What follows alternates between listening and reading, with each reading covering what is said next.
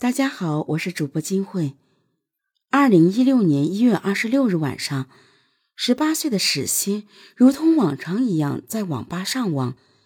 临近春节，他突然想到这天是父亲的生日，该早些回家。七点多钟的时候，他给父亲打电话，想让他父亲去接他，但电话没打通。两个小时后，他再次打给父亲，但还是没能接通。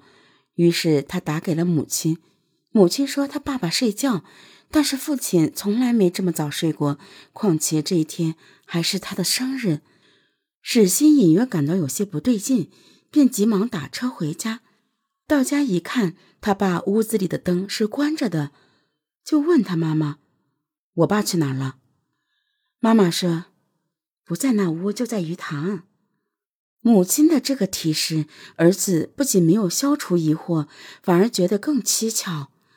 冬季一般天黑就没人来鱼塘了，加上快过年，谁会敢在这么冷的大晚上还来钓鱼呢？鱼塘就在他家房子西南五十米处，史希急切地跑到鱼塘。他在鱼塘里看到一丝亮光，由于雾气笼罩，史希环顾一周，没有看到父亲。但这个亮着的手电筒和手电筒放置的状态让他感觉凶多吉少。接下来的一幕印证了史希的不祥预感。史希拿起手电筒往水里一照，就看到了父亲的脑袋。史希大声呼叫，父亲却不答应。史希跳下水去拖他爸，却拖不动。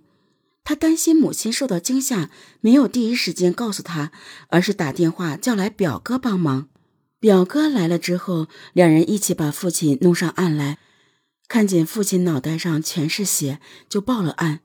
警方赶到现场后，雾气非常大，视线非常不好。离鱼塘入口两三米远的地方，地上有很多血迹。不只是现场环境不利于勘查，哥俩全力救人，也使现场失去了原始状态，因此第一轮现场勘查未能获得更多线索。中心现场是在鱼塘内，史希家所处的位置在一个小自然屯的旁边，四周都是树。晚上那个时间段根本就没有人。警方根据被害人死亡的时间段和具体环境，初步确定案件并非偶然发生。法医的尸检结论也佐证了案件的恶劣程度。死者致命伤在后枕部和头顶部，颅骨已经塌陷。按法医的说法，只有在交通肇事的时候才可能形成这种伤口。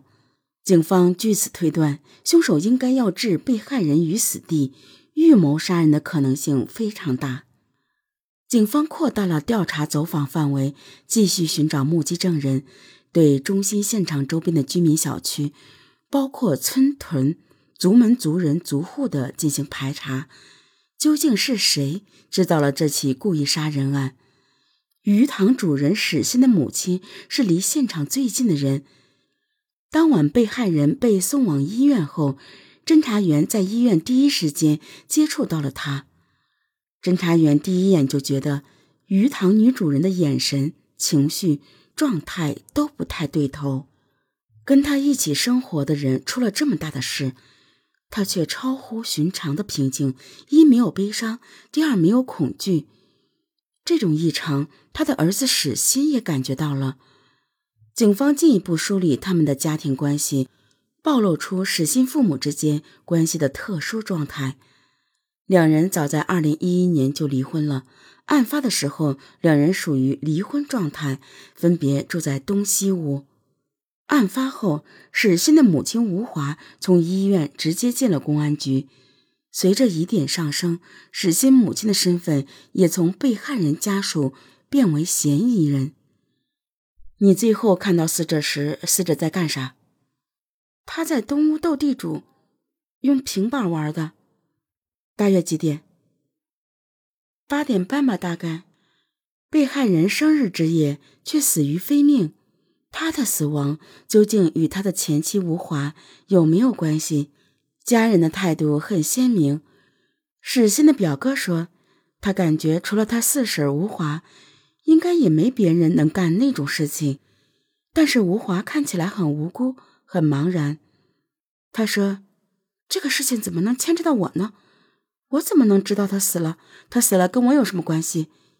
鱼塘内的监控原本可以直接证明案发过程，然而关键场所里的关键监控却未能发挥关键作用。监控不早不晚，就在案发前几天坏了。这仅仅是个巧合，还是蓄意所为？警方继续从两人关系上寻找突破口。